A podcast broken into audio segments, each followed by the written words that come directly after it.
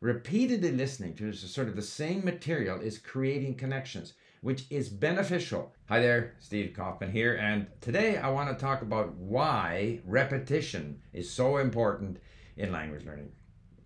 Remember, if you enjoy these videos, please subscribe, click on the bell for notifications, and if you're listening to Apple Podcast or Spotify, please uh, leave a review. Always appreciated. So you know that I'm a proponent proponent of compelling input, comprehensible input.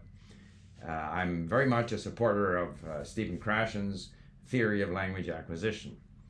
But there are some issues with that. Some some of my experience which suggests that it's a little bit sort of more complicated. First of all, obviously, when you start in a language, whatever you're listening to is not comprehensible. So you can't begin with comprehensible input. You begin with input which is not comprehensible, which gradually becomes more and more comprehensible. Uh, however, uh, if you have access to the text, so you can look up words, then you have a chance. And if you can use LingQ, for example, and you can review the words, then you have a chance.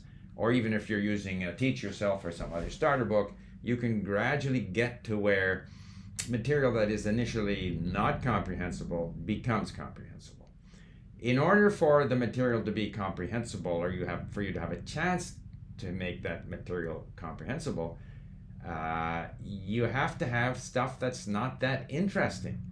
Uh, it's not like tremendously compelling on its own. Uh, it's material that's somewhat simplified because just you need to start in somewhere. Now with our many stories at LingQ we start into everyday situations. We start we don't start in with hello how are you uh, my name is, uh, but nevertheless, it is simplified compared to uh, reading, you know, the equivalent of Shakespeare or something. So, uh, compelling, yes, eventually, uh, in the long run, because in the long run, we have to accumulate so many words, we have to engage through reading and listening, we have to engage with genuinely compelling input, but we have to get there. And even when we are engaged with genuinely compelling input, there are things that we aren't going to notice. And that's where repetition comes in. And I remember, it's got to be what, 20 odd years ago, uh, I met a recent immigrant to Canada from China who had been in Canada for like a year and he spoke English almost without an accent. And not many Chinese people managed to do that for whatever reason, which I won't get into now. But he did. And what he said was that he had this limited material that he listened to a thousand times, the same material over and over. Um, I know that in my own case for Chinese, I listened to the same material many, many times. In other, in fact, I have over the years developed this habit of repetitively listening to a limited amount of content. Uh, I do this with many stories uh, Persian, Arabic, Greek, whatever I've been learning, if I look up my statistics on LingQ, I'll see that I've listened to these stories 30, 40 times. I don't listen to them all at the same time. I don't listen to the same story 30 times in a row. Because the thing about repetition is we start to lose, you know, the, the brain, I always say this, the brain likes some novelty. So that's, you've got to move on. So typically what I do is I listen to lesson one or story one, two, three, four, five, back to one, or I, I sort of uh, shuffle them in my, uh, you know, uh, playlist.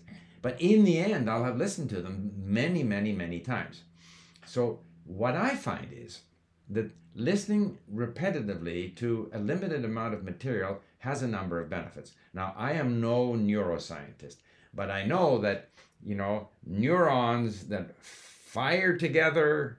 You know, they form a, a connection there. Can't remember the, there was a, some kind of a, a description of that. That you need to get these synapses, these neurons, to be firing together repeatedly in order to create these new neural connections, uh, which you need for language. So, without knowing the sort of neural science behind it all, I'm quite convinced that repeatedly listening to sort of the same material is creating connections which is beneficial. Beneficial not only, not only for your pronunciation, because as we know from immigrants who live in, say, an English speaking country or French, Quebec, French speaking environment, say, and live 20 years and operate in English all the time, and yet their, their pronunciation never improves. But they are exposed to a lot of the language. However, I believe if those same people had the patience that this immigrant had 20 years ago to listen to a limited amount of content over and over and over again, that that might improve their pronunciation. Certainly, I find that my ability to pronounce something in a language is much better uh, three months after you know I have been listening to this repeated content, these mini stories over and over again. It's doing something that I'm not really conscious of, but is helping me to pronounce the language. I recently did a video in Persian and I had compliments, at least on my pronunciation. I had trouble, you know, I was obviously searching for words, but my pronunciation isn't bad, partly because I've learned many languages, so probably my brain is a little more flexible. But I also think it's because I have been listening to these same mini stories over and over and over again. The other advantage of, there are a number of advantages of, of sort of repeatedly listening to a limited range of content. It's easy to do. You can focus in, focus out. It's something that I can do while exercising. Uh, I don't need to be concentrating, and yet still it's working on my brain. And it's not only the pronunciation that is kind of being grooved in there, it's also certain structures. Uh, so that all of a sudden these phrases or structures come out because I have listened to them over and over again while exercising, while doing the dishes, even while being in the, you know, driving the car and so forth. So uh, repetitive listening uh, is is not compelling input necessarily. By the time you're on, you're listening to it for the thirtieth time. It's not compelling, but I find that even the thirtieth time, there are things there that I notice. There are phrases that I notice. There are changes in the form of the verb that, that I notice. It might be a, a, an issue of intonation in the language that I notice. So that there are, you know, aspects of the language that are subconsciously being uh, grooved in my brain because these synapses are firing all the time, pardon me, I'm not a neuroscientist, but I'm assuming. Uh, and also, uh, there are things that we notice, so that both subconsciously and consciously, with a sort of a, a limited sampling, we are gaining greater confidence in the language. And I think repetitive listening to things like the mini stories is great preparation for speaking.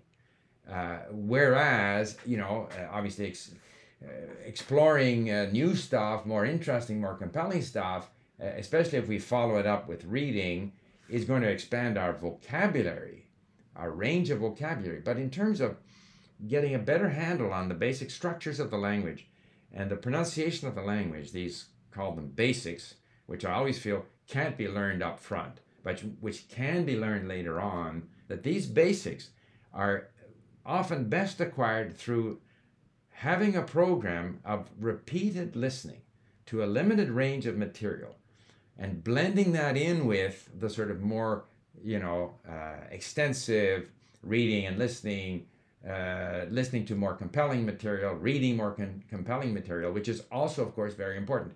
But even at a fairly advanced level in the language, I find that this repeated listening to a limited range of relatively simple material, uh, particularly if it's a voice that we like, uh, even if the content is not compelling, can be very, very helpful in strengthening our confidence in using the language.